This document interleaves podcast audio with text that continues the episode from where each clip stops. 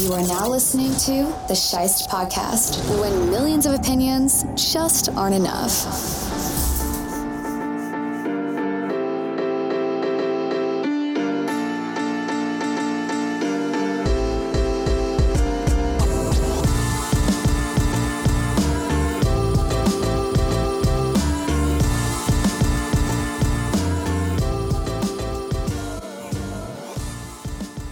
The Colts found a way to stick it out and win 12 9 in overtime over the Broncos in Denver on Thursday Night Football, and now it's time for the Pick'em Show.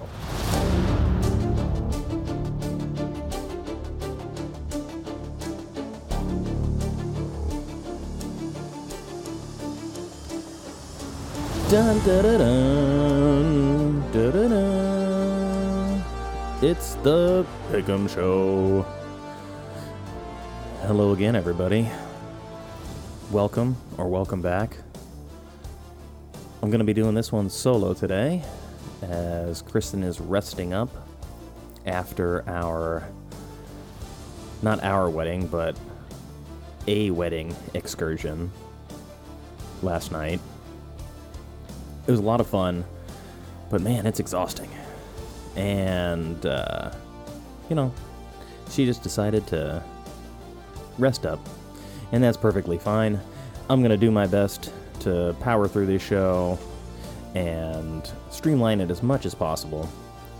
Uh, but before moving on, since we were at that wedding, I know that they're never going to listen to this show in particular, but uh, a special congratulations to Ashlyn and Madison Artis. It was a beautiful ceremony. It was a little hot outside, but once it cooled off and night fell on the Reptacular Ranch in Sylmar, it ended up being a gorgeous venue at night, and we had a great time. And Ashland and Madison, we love you guys, and congratulations on your nuptials. And you guys don't care about football. And if anybody watched the Thursday game, I can't say that I blame you if you don't care about football. That game was crap. You know, it was a defensive showdown the Colts defense finally showed up for them in a meaningful way. Uh, I mean, I guess it showed up when they beat the Chiefs too. They came up with a turnover late in that game to win it, and they kept the Chiefs mostly in check. But you know, heading into this game, I just hadn't seen anything really enjoyable about the Colts. I hadn't seen many positive signs for them so far this season, and being playing in Denver in the altitude I figured they would struggle, and they did. The Denver defense played well. You know, it hold the it held the Colts to six points uh, all the way until the fourth quarter, and it was the Denver offense that couldn't do anything. Specifically, Russell Wilson, who has come under a lot of fire lately for his uh, especially crappy play, and bringing into question uh, the money that the Broncos dumped into his contract. A lot of guaranteed money, too. And he's not playing like a $240 million man at all. Um, I think if you were to look at, you know what, I'll just do it right now. If you're to look at the overall passing numbers for Mr. Wilson, let's just take a peek. I wasn't really going to do it, um, but now that I'm talking about it, I kind of want to see. He's surprisingly thrown for a lot of yards this season. Uh, he's second in yardage, and Matt Ryan's first in yardage. But in terms of touchdowns, uh, Russell's 20th. In terms of rating, he's 20th. In terms of, let's see, interception percentage, he is got the, he's 13th, so not terrible again. His again, his rating's not that bad. He's been sacked a lot, so the offensive line is definitely not prepared to help him. Him and Matt Ryan both getting sacked a lot. Carson Wentz and Joe Burrow on that list too, getting sacked a bunch. But let's see, adjusted yards per pass attempt. Russell is 14th. So realistically, like he's playing mediocre, but the bar is set much higher for him. And it's not just that he's playing mediocre, it's the kind of poor decisions he made last night. I think that were amplified being on a national stage in the national game. And th- the first interception he threw to Stephon Gilmore, well, I mean, he didn't throw it to Gilmore. Gilmore made a really nice play on it, but he kind of set Wilson up for that, to be honest. Uh, he, he had a really nice coverage scheme there and was just able to follow the receiver. And he knew because the back of the end zone's there, he's going to be underneath that ball. So he made a nice play, uh, jumped the route, but this was uh, it was one of two interceptions that he threw. Uh, it's the second one that I'm thinking about, but they had a third and four at the Indy 13, so they're in the red zone. Uh, the game is they have the lead at this point. They're up by three. There's two minutes left in the game, and third and four at the Indy 13, and he tries to get the ball into Cleveland, and it's picked off by Gilmore. But you know, Cleveland's way down their depth chart, so they're asking him to win a one-on-one against the guy who was the defensive player of the year just a couple years ago. So not really a good play design in general from Nathaniel Hackett, who is also you know receiving criticism and rightfully so, because their play calling is weird and it definitely backfired on them in this game this this third and four where they decide to throw the ball into this one on one here. I mean, like Gilmore made a really good play to set Wilson up to make this pick. Uh, he kind of lets Cleveland run around him and just keeps his eyes on the receiver, so he stays inside leverage. So as soon as the route breaks back inside, Gilmore's already inside that, and all he has to do is turn his head around, and the ball's coming to him. Uh, so if they at least go outside, go back corner of the end zone there or something, it's going to be a harder play for him to make. And this is something that you would think Russell Wilson, who's 34, 33, something like that, who's been in this league for about 10 years, would be able to recognize this and maybe get off of this particular play or not go to that particular player in that situation. He doesn't, uh, and he throws a red zone pick. And it's a situation where you know what? I think you got to try to pick up the first down here. Third and four at the 13. You can get a first down, just reset the downs, and then you got four more tries inside the 10 to get your touchdown. There's no need to force this throw here. And he didn't have his guy open. So he either didn't see Gilmore or he didn't recognize the coverage, and both of those things are unacceptable from a guy you're paying $240 million to and they're far below the standard level that you expect from a name like Russell Wilson. So, terrible, terrible pick there. And Indy goes down the field and ties the game. And they uh, they took it all the way down, and they kicked it with five seconds left. So the Denver defense, you know, they held at least, and they kept it 9-9. But going to overtime, there was a lot of Denver fans leaving the stadium. So I think as soon as this game was tied, they knew something. They they didn't have faith and I mean, one of the most enjoyable things about this very boring game was watching the exasperation on the face of the Denver fans because you know, Denver and John Elway had massive hopes for this team and for Russell Wilson's performance on this team. And so far, we're not seeing that at all he's throwing for a lot of yards, but they're in a lot of games where the run game is not exactly clicking and they're stalling out. So it's like you can throw for all the yards you want, but you're not converting into touchdowns. And Denver doesn't really score points. I don't know if they've uh, they broke 20 in one game and they lost. So even in the game that they actually did score, their defense didn't hold up. Anyway, this game goes to uh, excuse me overtime. Once it's in overtime, they lose the toss and the Denver defense, you know, they do a good job and they hold again. Like they were getting driven on. It looked like the Colts might actually get the touchdown there, but they somehow forced Matt Ryan to scramble out of a shotgun play on the Denver 31 on a third and four. And, you know, that's always a win for the defense for the most part. So Ryan does not pick up the first down because he can't really move. So the fact that he gained a yard out of that play is impressive, but it set him up for a field goal, and Chase McLaughlin hit the field goal from 48, and they're up 12 9. And now Denver's got the ball. They have a chance to at least tie the game, maybe get to a draw. I don't know. in this situation that going for a tie helped them at the end. But we're about to get to that. So Denver gets the ball. Wilson uh, hits Gordon over the middle for 24. He hits Jerry Jeudy for 37. So they're in business right away.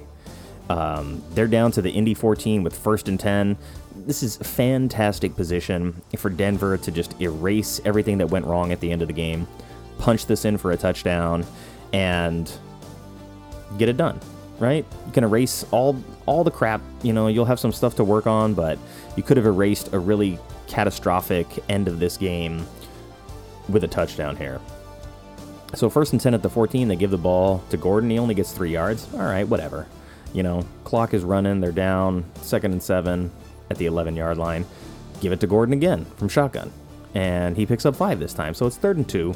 You have two plays to realistically pick up two yards. What are you going to do here? Oh, you line up in shotgun. Okay. And then you give it to Gordon, who gets upended in the hole, only gains a yard. So now it's fourth and one. All right, well, fourth and one. You got Melvin Gordon. You're a, a running football team. You have Boone back there, who actually played a really solid game as well. You got Russell Wilson, who's mobile. You got all kinds of things you can do to pick up that one yard. So what do they do? Oh, they're they're back in shotgun again. What are they doing? And they run kind of like not quite a pick play, but a little bit of a pick play with the far receiver coming in as the inside receiver moves to the corner, pulls the coverage, gets KJ Hamler wide open up the middle, and Russell Wilson's not looking at him at all. He's when when I looked at some of like the the stills of this play developing again, uh, it looked like he wanted to go to his tight end, but his tight end falls down. So maybe that's his first read, and maybe they were looking to pick up just the one yard right there, and they were looking to just have a little uh, comeback route right over the middle to the tight end, get the first, move on. But the tight end stumbles, so Wilson has to come off of that play or off of that read right away, and he's looking left the whole way. So now he's looking at Sutton. Meanwhile, KJ Hamler's open still, and the pressure is starting to come from the right side. So Wilson shuffling his feet left, shuffling his feet left, and he may have even seen Hamler. Watching the replay a little bit more closely, it looks like he ultimately does see KJ Hamler open in the end zone, but the throw that he puts on this ball is dis- it's terrible. I was going to say disgusting, but I like to use disgusting in a positive manner on this show. So this was a, a terrible throw. Uh, his feet weren't set, his weight wasn't behind him. Uh, this is like a sidearm throw that he just thinks he can wing in there, and I think honestly he I think he was throwing it to Hamler watching the replay. It's possible that he was still going to Sutton because Sutton's the one who almost gets his hands on it and almost catches it, but this is a play where Hamler stops and is open in the end zone, and I think Russ just thought he could fit it in there, and the the route combination has Sutton coming across the end zone, so I think he just ends up in that area but he doesn't make like a forward play towards the ball either. And it gets knocked away, and the game is over, and they lose in overtime. And it's Stephon Gilmore again on the defense of that play. So, you know, again, it's just bad route recognition, uh, bad decision making, poor throw. Like, not not a confident throw, not not a good throw in any way. It's not like he made a really good throw and the defender made a good play on it. Like he made a shit throw and the defender made a good play on it. And it's against their best defender again, who's already picked them off once in this game. Rather, I just, I don't know. One of the things that I had talked about on this show, especially last year, uh, was Russell Wilson's potential decline. I had said last year that I feel it's more than fair to question whether or not like his best days were behind him. Because if you look at Seattle, like sure they never they never really like got their offensive line in check after they traded away Max Unger in the Jimmy Graham deal. Like that basically torpedoed their offensive line for a long time and led to a lot of their issues in Seattle. But still, like you had Metcalf, you had Lockett, you had Baldwin for a long time. Like he had a lot of receivers that he worked well with so it wasn't like, oh, he doesn't have the weaponry. Uh, like his passing numbers were still good in that offense, so it's not like they're not letting him throw the ball. And for me, it just came down to in the second half of 2020 and in 2021, the Seahawks struggled a lot in terms of being able to have Russell Wilson play good football down the last eight games of the season. Uh, in obviously last year, he had the finger injury and he kind of forced himself back trying to win games when he really couldn't help the team. And so that I mean that at least tells me that he wants to win and he's a competitor and he's out there playing with a bad injury because he thinks he can help. So I'm not gonna you know blame him for those games that he played with the messed up finger, right? Once he started to look decent at the end of the season, he looked like himself again. I think they ended up picking a win, picking up a win over San Francisco late in the year too once he was back. So despite the finger injury, uh, he played mostly pretty well. For me, it came down to watching him play and looking at the decisions he was making. Like he was making bad decisions on a regular basis, and that was something that was never common for him. You know, when they played with Marshawn Lynch and they had that stellar defense, it was a lot of uh, predicating the whole offense around the run, and then it opens up better decisions for him, and his scramble ability was able to make the difference in a lot of situations. Now, he doesn't really break the pocket that often. He doesn't really run that much. And looking at that last play on that fourth and one at the Indy 5, like he's moving to his left, but he's kind of like sliding to his left, trying to stay in the pocket, and the pressure's coming from his right. So it's forcing him that direction. But this is a play that Russell Wilson can make for a yard and stays in the pocket and instead makes a garbage throw. So I don't know it's not looking good for Denver. I'll be curious to see what happens if this season doesn't go well because there's a lot of moving parts. Like obviously their offensive line is not that good. He got sacked a lot, right? So despite that, he's still throwing for a lot of yardage. His numbers, I mean, 20th is not great, but he's not in like the very very bottom of the league. So he's still doing uh, technically decent. I mean, that's that's an unfair statement. He's not doing decent. He's doing, I would say, mediocre, but he's third in the league in uh, sack percentage, I believe, most sacks. So he's getting sacked all the time. No, he's he's eighth in the league in uh, sack percentage. So he gets he gets sacked essentially 10% of the time when he drops back. So that's not good. And it's it's a struggle for their offense, but you know, credit to the Colts. I don't want to just say this was Denver's failure. It was Denver's failure for sure. They they had this game won. They're up 3 with 2 minutes left and the ball at inside the red zone. Uh, I think they were at the 11 or the 13 something with a easy, not an easy, but a short conversion, third and short. They had this game. They kicked the field goal there, and Indy has to score a touchdown to win the game. I don't know that they do. Indy had didn't score a touchdown the whole game, even in overtime. So forcing them to have to score a touchdown to win the game could have been the difference there. And so their decision to just send in the particular kind of play that they sent in on that third and four was less than ideal, and Nathaniel Hackett is uh, going to get raked over the coals here. And you know, realistically, Denver's two and three. Not the end of the world for them. I mean, there's a lot of season left, and they're fortunate that the Chargers haven't gotten off to a good start. The Raiders have not gotten off to a good start, and so everybody that thought this AFC West was going to be this unbeatable division of football, it's like, hmm, not so much.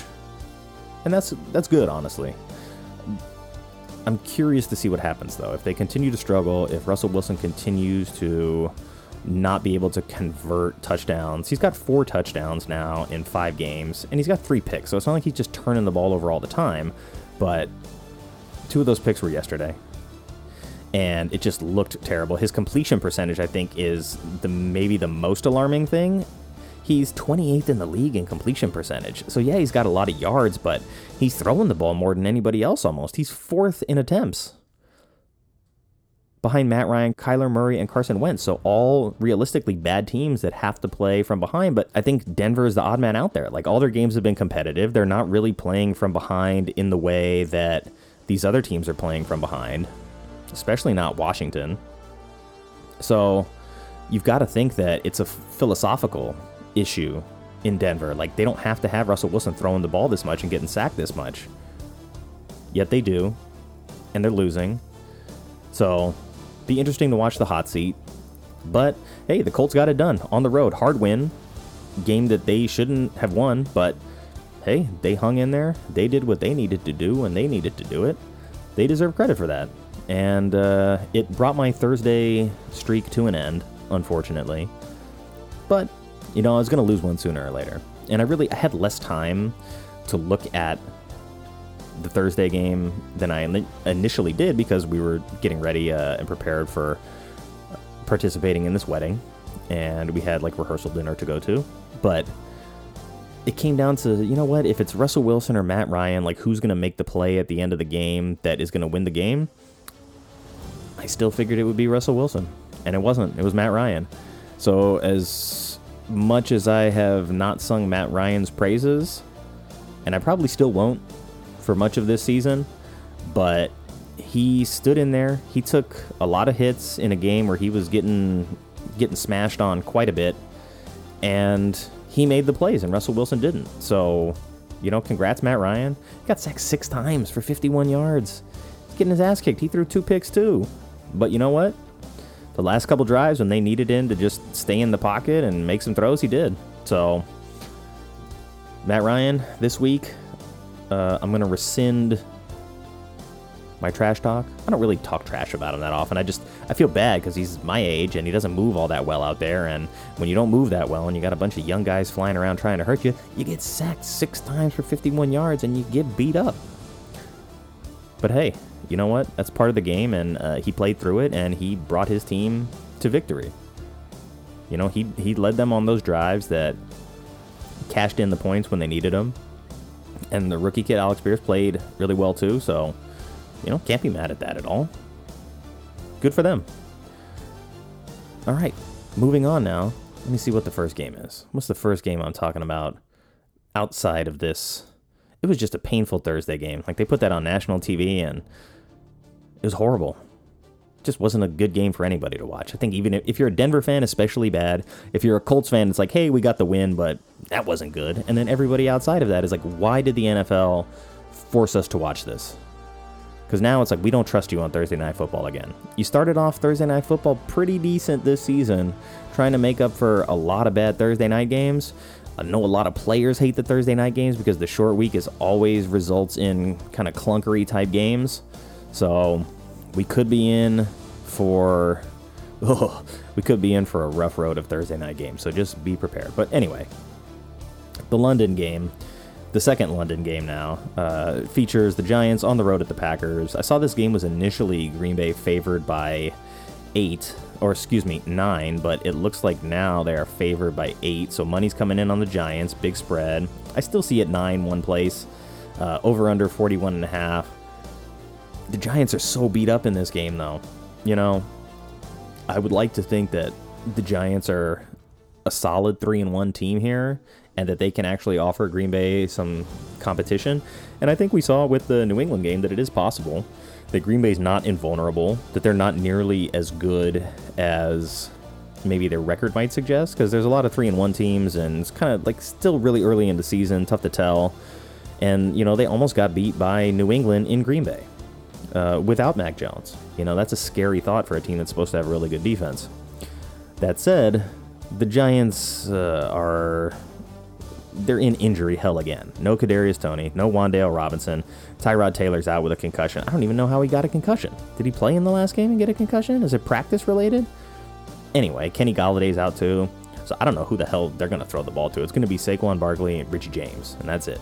So I think with all those weapons missing, it's going to be tough. I think Green Bay's defense is, they do have a good secondary, and I think it's going to be really tough for Jones. So they're going to have to lean heavily on Barkley but when it comes down to just overall weaponry and skill and experience, I know the Giants are three and one, and you know them being good is actually kind of cool.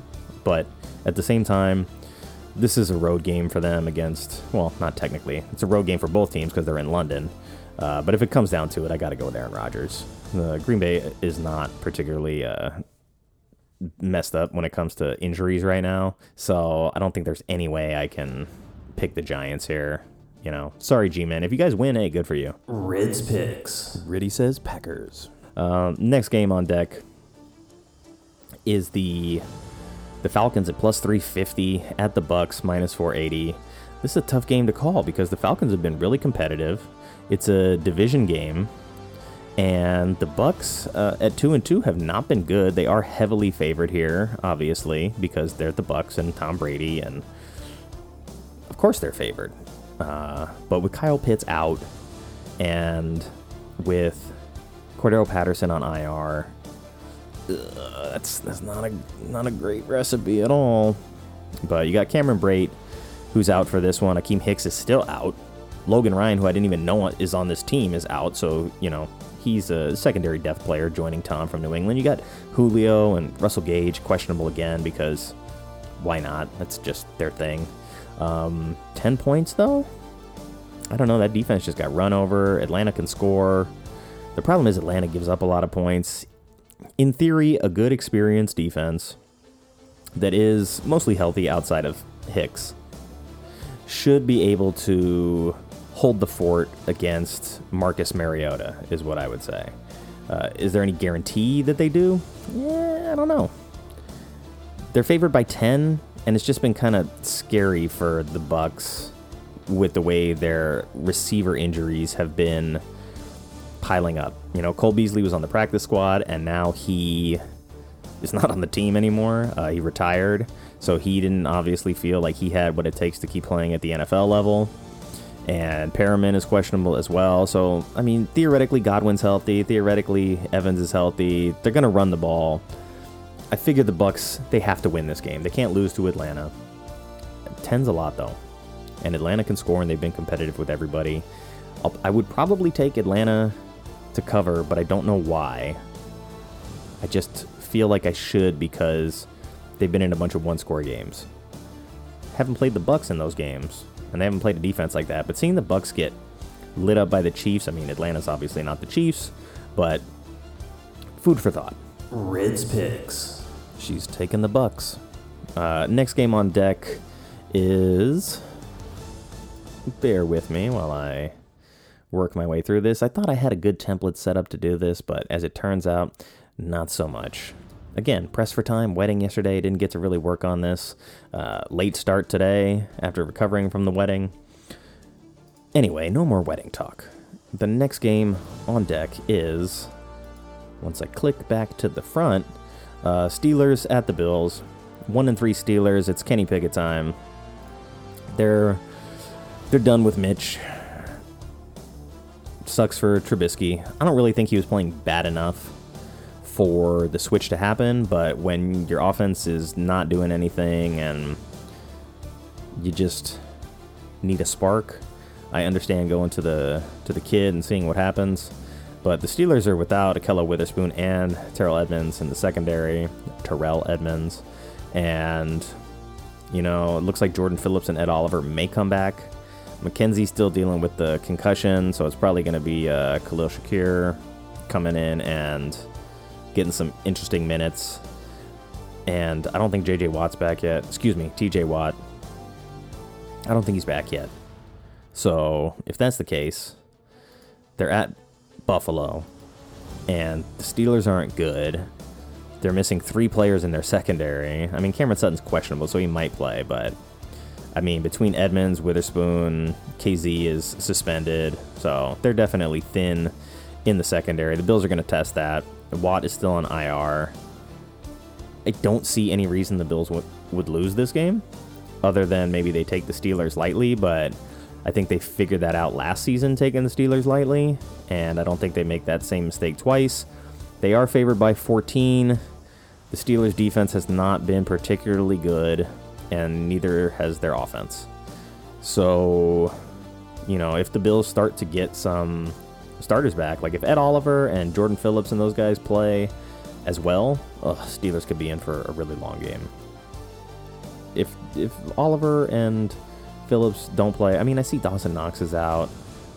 Poyer's out again. I mean, he came back for that one game, and obviously they're like, hey, your foot's bothering you. You can sit this one out. Christian Benford's still out. So it's going to be Taron Johnson, Dane Jackson, Kaiir Elam, and then uh, probably Damar Hamlin and Jaquan Johnson playing safety. So not exactly the most experienced secondary out there.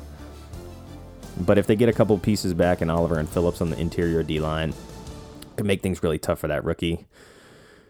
Uh, Kenny Pickett threw a bunch of interceptions in the last game. At least one of them that I saw wasn't really his fault. but it points back to what I saw in their spotlight game. I think it was against Cleveland that their receivers get no separation. Uh, he threw like a jump ball to Claypool and maybe a little bit underthrown, but Claypool didn't really make a good play on the ball either. And it was a one on one, and the defender's on him, so all he has to do is like jump and make a play on it, but uh, he didn't do that. And that ball ends up getting picked, so not necessarily on the quarterback there, but Kenny Pickett's still a young kid going up against what could be the best defense in the league when they're healthy, and even when they're not 100% healthy, they're still pretty good. So, you know, of course I'm going with the Bills there. 14 points is a lot, but you know what? Go for it. Bills by a billion. Rids picks. Rids went with the Steelers. Boo! What's next? What is next? I need Kristen here to help me out, but she's not, and I, I need to keep a different page open so I don't have to keep clicking so much. Chargers at the Browns is what's next. It's an interesting game too. Both teams two and two. Both teams have shown signs of looking good and looking like garbage. Keenan Allen's still out.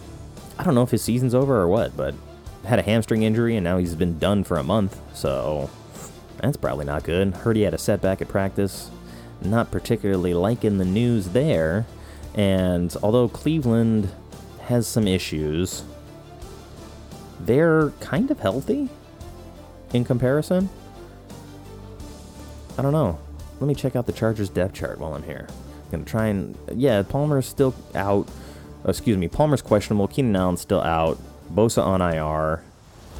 They did, you know, they beat up on the Texans, but the Texans almost came back on them too. So this is this is a coin toss game for me. What are the odds in this game? Browns two point underdogs at home. Morning game. Chargers going west. Hmm. I mean, obviously Herbert is probably the best guy in this matchup here, but I could see Cleveland winning this game over under 46. They just got to live and die by Chubb and play a little bit of defense on Mike Williams and hope that that's good enough. Just uh, force, yeah, force the issue on Williams. Guard him up as best you can, and make Herbert go elsewhere with it. And I don't know what else they have. It's going to be what uh, Carter going to kill him again. Excuse me, Gerald Everett had a good one. I mean, the Cleveland has given up less yards, put up more yards, barely because they run the ball so well. The Chargers' rushing defense hasn't been that bad. Points allowed is all about the same. If I had to pick an upset this week, this is a this is a good opportunity to do it.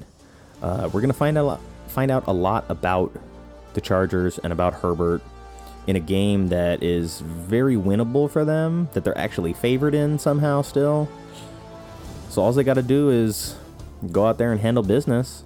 But it's not an easy task when you got Chubb and Hunt back there on the other side of the ball. You know, my gut says the Chargers are probably the better team, but I haven't been able to prove it yet. And you know what? This is a good upset pick. I need upset picks here and there. It's only two points. Cleveland at home after a disappointing loss last week against Atlanta. It's not good that they lost to Atlanta because I would still say the Chargers are probably better than the Falcons. But it seems like they're coming less equipped with weaponry, and Herbert's not really a mobile quarterback either. So that's not something the Browns defense has to worry about. They may. It looks like Myles Garrett is back this week as well, so they could have their two best pass rushers back also. Yeah, yeah, yeah, yeah. Uh, screw it.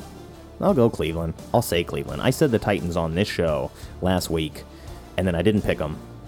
I picked the stupid Colts and the Colts got smashed. I mean, they ended up losing by a touchdown, but they're down 24 10 at halftime. They got beat up early in that game because I didn't trust my gut. So I'm going to trust Cleveland here. I don't know why, though. Don't listen to me. It's not good when you listen to me. I mean, you need to listen to me because that's what the show is about. But at least I'm transparent with my picks. I had a good week last week. But I could have had a better week. I could have won both leagues last week if I had just stuck with the Titans. Rids picks. Rids is taking the Browns too. All right, anyway. Next game on deck Bears Vikings. Not a pretty game, in my opinion. Bears don't look like a good team to me. Somehow they do have two wins. Uh, the Vikings don't really look like a good team to me either, but they should have the advantage here.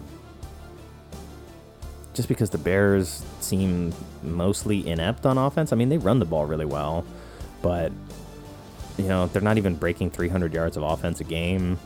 So they have to win this game on defense, and their points allowed is basically the same. So it's not like their defense is uh, significantly better. It's a little bit better, but I don't know if it's enough better to deal with the Vikings' offensive array. You know, Justin Jefferson has not been incredible for the Vikings, like you know many people expected. He's been playing well for sure, um, at least in a couple of games. It just it seems like what are the Bears going to do other than run the ball? And if that doesn't get them enough points to win, their defense is not necessarily going to hold up the other way. This is a game where the Vikings are supposed to win this game, and they absolutely should win this game. And what happened? I picked the Vikings last week. They barely won. So I feel like I'm on an off week, but I have to pick them again here.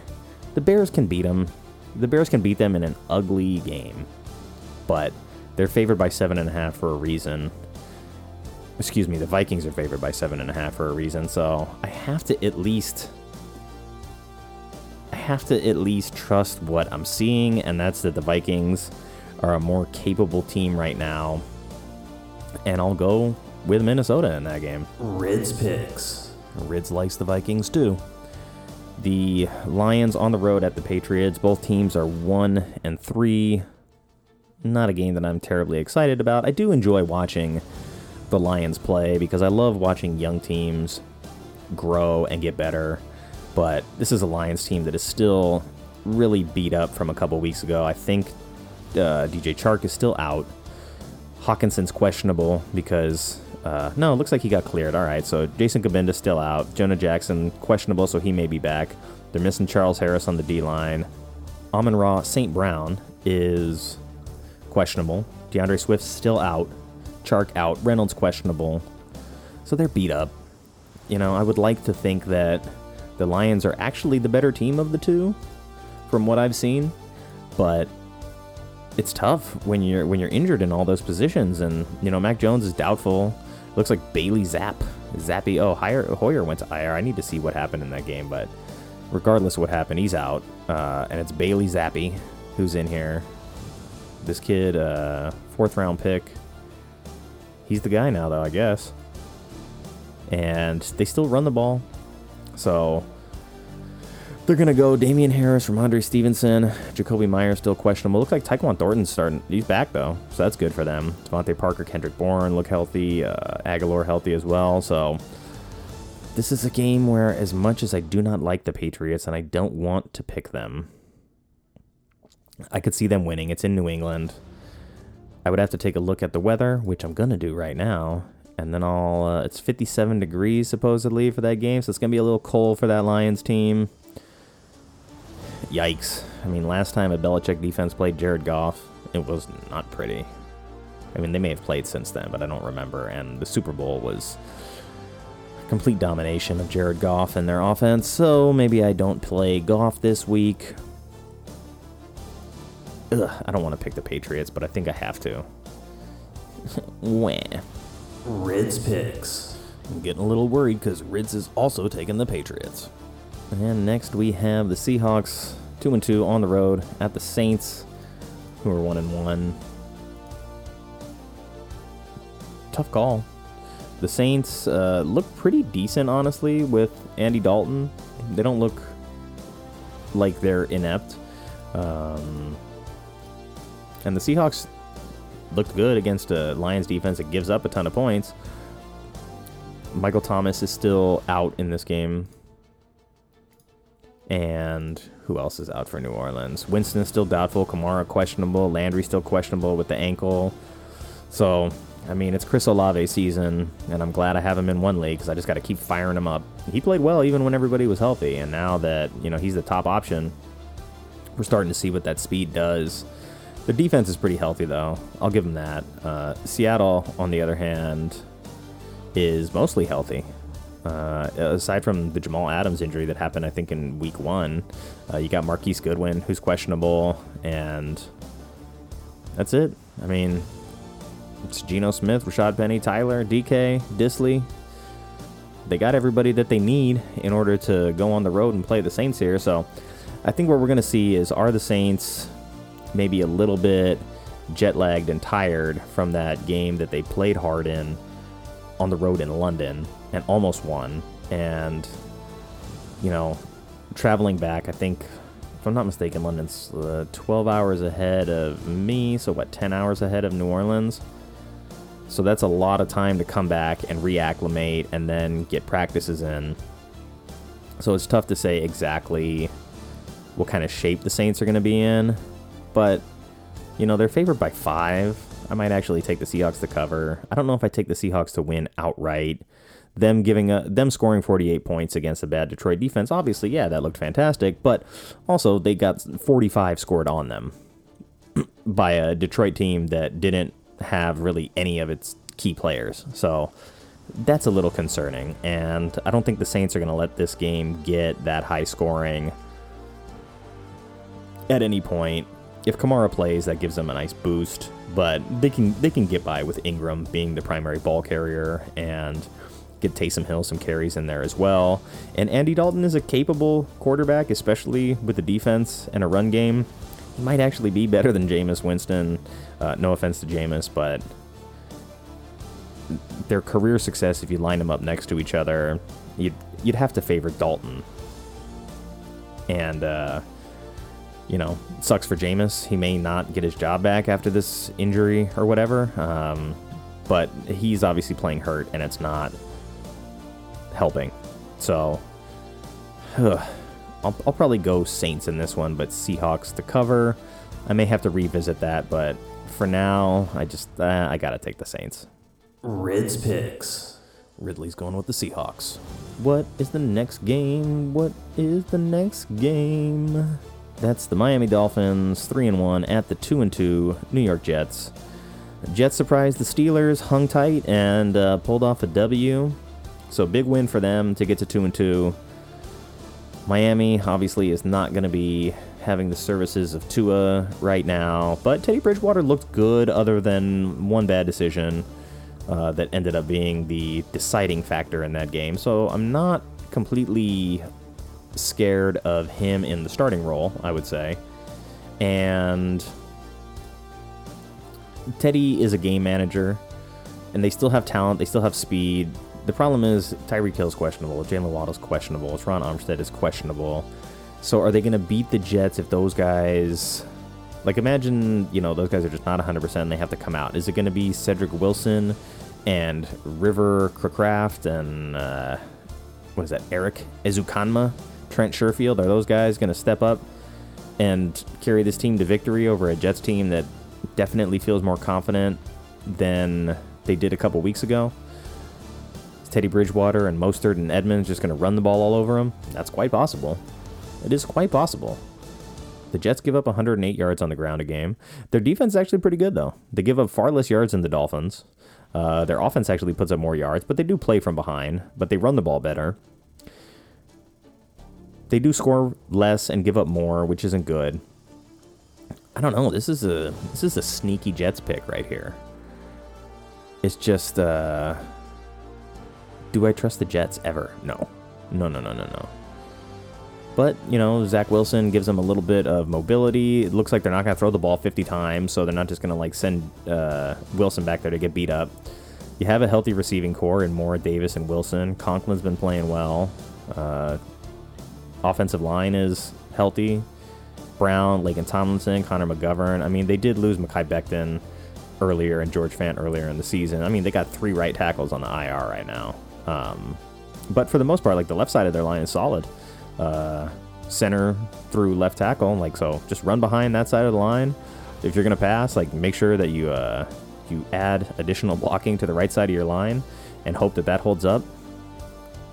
I could see the Jets winning this game in theory, the Dolphins are better, but we haven't really got to see the Dolphins with Teddy Bridgewater as the quarterback yet. And realistically, I should have just still played Bridgewater over Russell Wilson. In the league, in the Fishbowl League, where I have Russell Wilson, oh, God, it's brutal because incompletions count against you and interceptions are really penalized. So last night was another round of minus points for me playing Russell Wilson, and I have to really seriously consider um, playing a kicker now. But now that I have Bridgewater as well, if Tua stays out and it's Bridgewater's team the rest of the season, I might as well just play him. Uh, But yeah, they're a little dinged up. Uh, Like I said, when they lost to the Bengals, I was like, the, the Bills win took a lot out of them. And, you know, they have Xavier Howard's questionable as well. So, I, ugh. Jets at home. What's the weather in this game? Let me see. 63, so it's not freezing. Do I want to live and die on the Jets right now? Not necessarily, but I think if I'm looking at upset picks that are reasonable, this is probably a, a good one. If Miami plays their game, they should win, but I think I may just take the Jets as an underdog pick because I need underdogs here and there. Because if everybody picks the favorites, then, you know, there's no wiggle room for me to do anything. So, we'll just go with the Jets, whatever. Rids Picks. Rids is taking the Jets too. Next game is the 2 and 2 Titans, the 1 and 3 Commanders. Derrick Henry finally showed signs of life. The Commanders stink. I don't think there's any reason I would take the Commanders here. I know they're at home, but it's just not good enough for me. And if Derrick Henry starts to look like himself, it's not good enough for them either. The Titans are without Bud Dupree and Joe Jones and Ola Edeni. Edeniyi. I probably butchered that, but they're all out, so a lot of linebackers gone in this game. But Washington's got no Jahan Dotson, no Sam Cosmi along the O line. Safety Percy Butler out. Logan Thomas questionable because I don't think Logan Thomas has been healthy since his first season in the league. The Sam Cosmi one is a little bit more concerning, especially with Wes Schweitzer already on IR. They got a lot of guys on IR on the O line. But Brian Robinson, he's back from the gunshot wounds. So we're about to see what it looks like with Brian Robinson as the primary back there. I guess it's time to ditch Antonio Gibson for fantasy owners. I'd say like hold on to him for probably one more week just to see what's going to happen. But uh, Brian Robinson definitely won camp and won preseason, and he could be the kind of spark that this offense needs. But that remains to be seen. So until further notice, I think I probably have to take Tennessee here. Not that I love the pick, but I mean Treylon Burks just went to IR two for them, so that's bad news. Uh, they're without Amani Hooker in the secondary and Zach Cunningham. Like I said, Bud Dupree is out as well. So they're they're chewed up on defense, but if it comes down to run game, play action, consistency, I don't think Tannehill is like significantly better than Carson Wentz, but he is a more consistent version of Carson Wentz. So, for the time being, I got to take Tennessee here. Rids Picks. Rids has got a weird thing for the Commanders. Will it backfire? Am I picking them because I was going to pick them last week and didn't and then regretted it? Yeah, maybe, but moving on. Texans and the Shaguars. 0 3 Houston, 2 2 Jags. I know the Texans have like a weird winning record against the Jags recently, but Houston's the worst team in the league and the Jags are pretty good. I know they're 2 and 2 and they lost to Washington, who's not very good, but they bounced back. They played really well in the few uh, games directly surrounding that. And there's two ways to look at what happened in Philly last week. And one of those ways is the Jags finally, you know, they, they put in the effort and they kind of finally got humbled against Philadelphia. But if you look at how they played and how that game went, you know, they weren't supposed to be competitive with Philly as the best team in the league. They ended up not covering the spread, which was six and a half.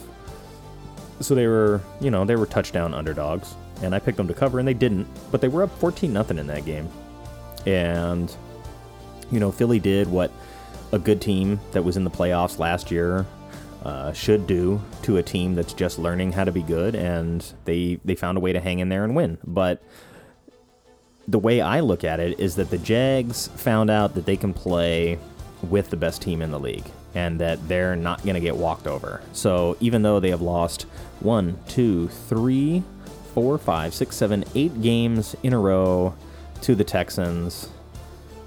I think they break that streak and they win. They're favored by a touchdown, which might be a little bit considering the history, but I think if you're Trevor Lawrence and you're the Jaguars, you realize that, you know what, we're just a couple mistakes away from maybe beating this Philly team or at least making it closer. But, you know, as a team, you find out your level, and they're a team that is finding out their level constantly this season. And I actually think the Philly loss is good for them more so than it's a negative.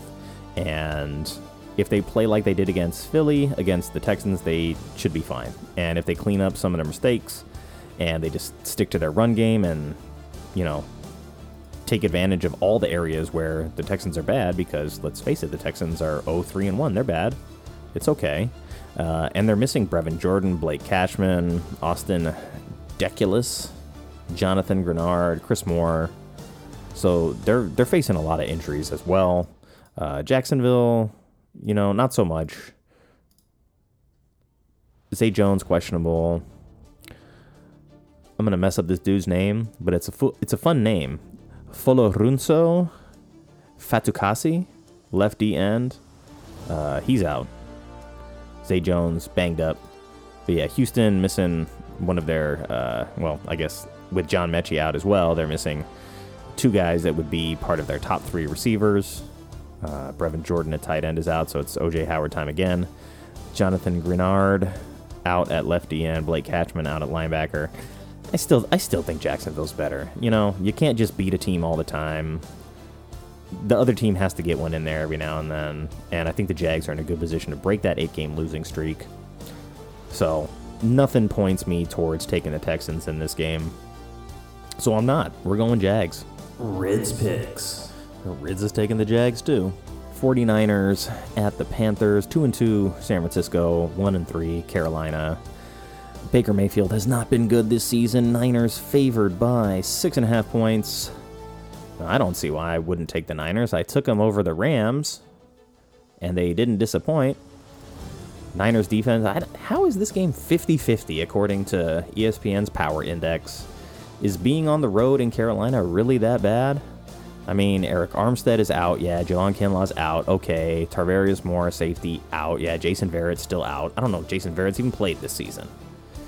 And then you look at Carolina, no Laviska Shenault, no Stephen Sullivan, no Stanley Thomas Oliver the third. I, I don't know if I ever saw him play anyway, though. So let me see. Let me take a little deeper look at Carolina's depth chart. We're approaching an hour, but I'm about to be wrapped up here in a couple of games. Uh, so yeah, what does it come down to? Sam Darnold's on IR, so he's screwed. Matt Corral also on IR. So really, no choice but to roll with Baker, even though I don't know if Carolina still wants to. But I think this uh, 49ers defense is far too good to be beaten in this particular matchup by Baker Mayfield. If the you know the Niners are gonna have some soul searching to do if they lose to Baker Mayfield here. I mean, having Kinlaw and Armstead out like at the tackle positions is bad, but you still got Bosa, you still got uh, Ebukam, and then we're gonna see what they're made of behind that. But they still got their linebacking corps in there, so you still got uh, Fred Warner and Dre Greenlaw. So you still got some playmaking linebackers. You still got Emmanuel Moseley. You still got Jimmy Ward. You still got Charvarius Ward, and uh, Talanoa Hufanga. He's a playmaker, and in a game like this, with Christian McCaffrey being heavily involved, I wouldn't be surprised to see some tackles in the backfield from Hufanga and potentially uh, forced fumble, maybe fumble recovery. Kid's good. He's on the tape all over the place. Um, I have no reason to think Carolina is any good. They're not. If, if Baker plays up to his potential 100%, they probably still lose this game, to be honest, as long as the Niners don't botch it. Uh, it's just West Coast guys going afternoon game at least, so they get to sleep in a little bit. That jet lag's not going to kill them as much as it could. But you know what? Niners all the way. Rids picks. Rids is taking the Niners too. All right, next we got the three and one Cowboys at the two and two Rams. Rams favored by five and a half. Interestingly enough, uh, I think the Rams probably do find a way to win because what I'm looking at is comparing defenses versus offenses. And first of all, like the Rams defense hasn't been stellar, but it's solid enough. And their defense may be better matchup wise than Dallas's offense. There's maybe a bigger gap between the Rams defense and Dallas offense than there is the Rams offense and Dallas defense. Dallas defense is still very good. They get after the quarterback. We saw last week, obviously, you get after Matt Stafford and you get in his face and, you know, it doesn't work out so well. But that game was still close against the 49ers. I mean, he threw a bad pick six, but the game was realistically a winnable game for the Rams, all things considered, up until that point.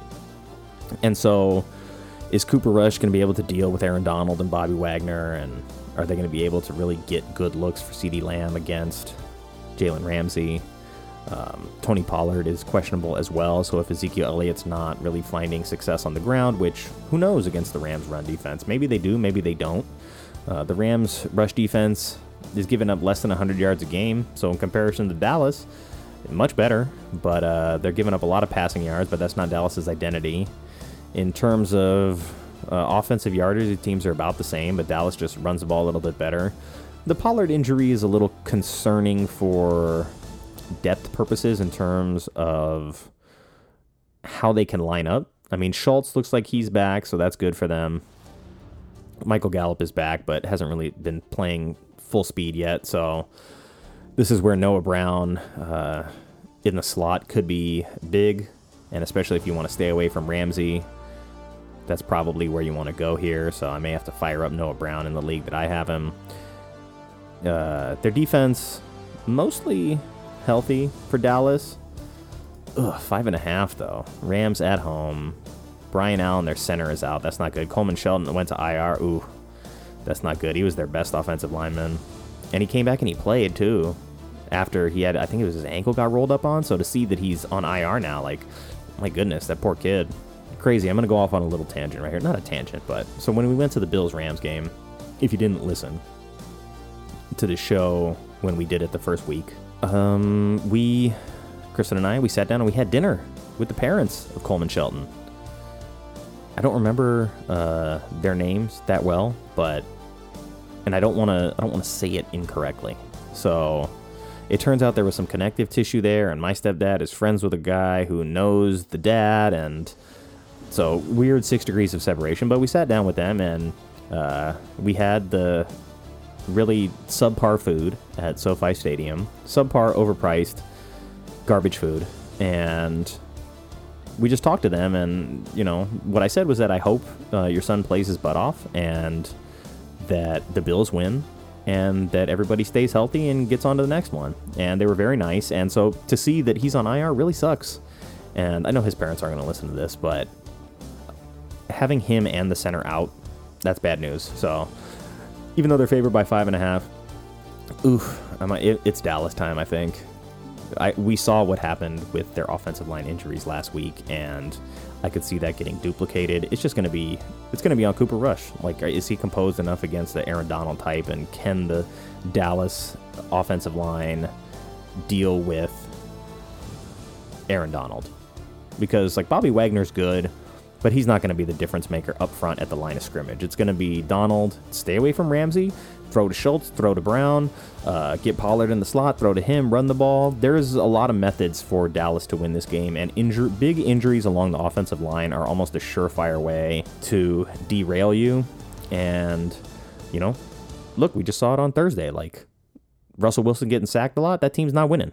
So if Matt Stafford gets sacked four, five, six, seven times, uh, Dallas wins this game. And Dallas got some playmakers on that young defense too. So, oof, I need underdog picks. So I guess I'm going Dallas on this one. Rids picks. The LA girls going with their hometown Rams. Approaching an hour of recording. Probably edit it down, maybe still get it under an hour, but in five seconds we're going to be at an hour, and I got three games left. Eagles at the Cardinals. Eagles 4 0 on the road at the Cardinals. Favored by five and a half.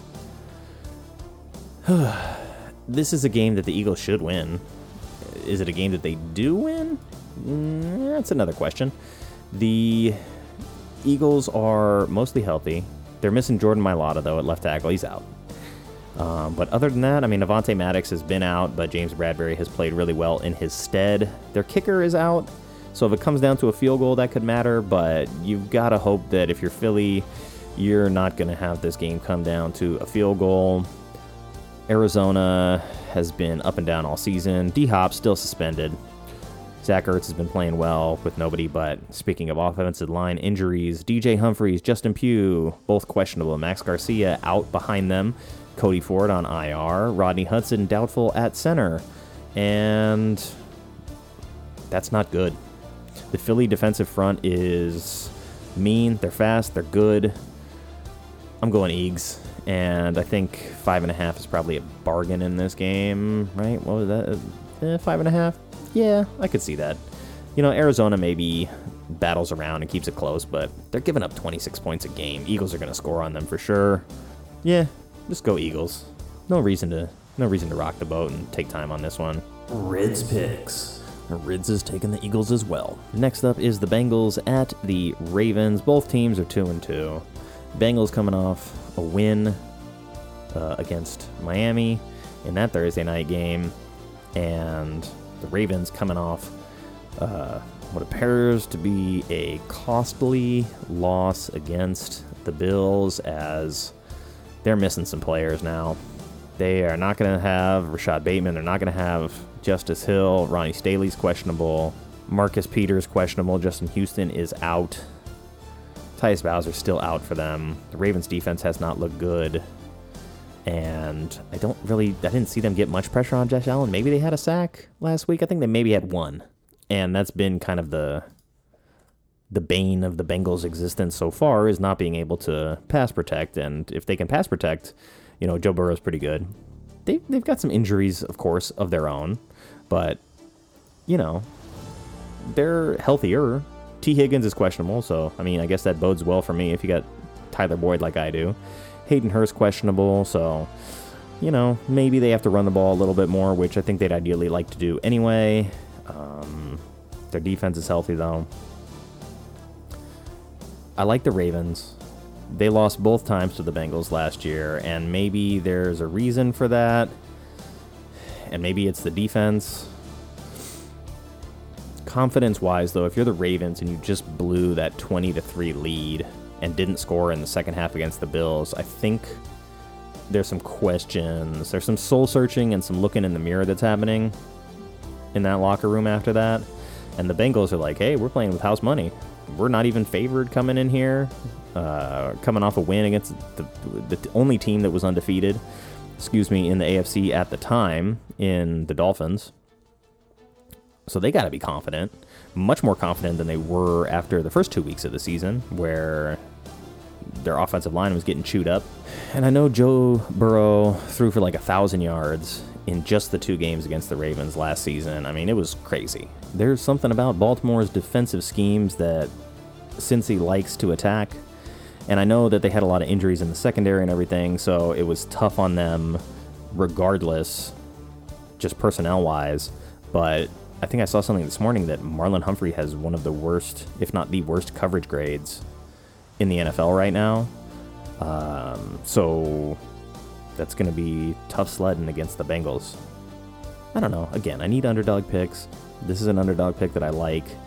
So you can look at it two ways. Either the Ravens are like figuring out how they lost the game last week and they're not going to let that happen again. And if that were the case, it probably wouldn't have happened because it had already happened against Miami. So you look at common opponents, and sure, it wasn't Tua, but the Bengals beat the Dolphins. The Ravens did not. And like I said, if the Ravens were going to figure out how to not blow a huge lead and hang on to pick up wins in Baltimore, none, nonetheless, you know, they would have addressed that already. And instead, you know, both Miami and Buffalo, good teams, uh, good defenses, were able to find a way. And I think at the end of the day, the Bengals are a good team and that they're probably the better team, but you never know. Lamar Jackson is Lamar Jackson. What I want to see is Lamar Jackson ball out and the Bengals win. And that way, at the end of the season, Lamar Jackson demands his money and he gets it from some other team than the Ravens that don't want to pay him. Anyway, Bengals. Rids Picks. Rids is rocking with Lamar and the Ravens. All right, last game on the docket. Monday, October 10th, Monday Night Football. The 1 and 3 Raiders coming off their first win take on the 3 and 1 Kansas City Chiefs, who righted the ship after a loss and they hung 41 points on a Buccaneers defense that up until that point had only been giving up 9 points a game. So, you know, you could tell the Chiefs had been wanting to play that game since the Super Bowl. They had been waiting to be able to play the Bucks again, and they took it out on them. The Raiders, on the other hand, finally got a win, but in a close game against a Denver team that was playing them well. Chiefs favored by seven. I hope this game is better than that, is what I'll say, because I don't want to see a Monday Night Football game where the Raiders, who are supposed to be good, suck and the Chiefs just run through them, right? It's a division game. It's important. If the Raiders win and get to 2 and 3 and drop the Chiefs to 3 and 2, it's a massive massive win for the Raiders. So they they essentially have to sell out and play like this is a playoff game, like that they cannot leave Arrowhead with a loss. Because if they fall to 1 and 4, they're not making the playoffs. Let's be realistic. Cuz at 1 and 4 there's 12 games left in the season, and they would have to go, what, essentially nine and three the rest of the way. I guess it's doable, but seriously, if you're the Raiders, falling to one and four is a, a death sentence because now you're inviting all kinds of negativity in, all kinds of doubt, all kinds of press questions. Josh McDaniels being taken into closed door meetings and scalded for how his team has played. And you know, they they played maybe their best, maybe not against Denver, but they they won. So I don't know. Harrison Butker's still out for the Chiefs.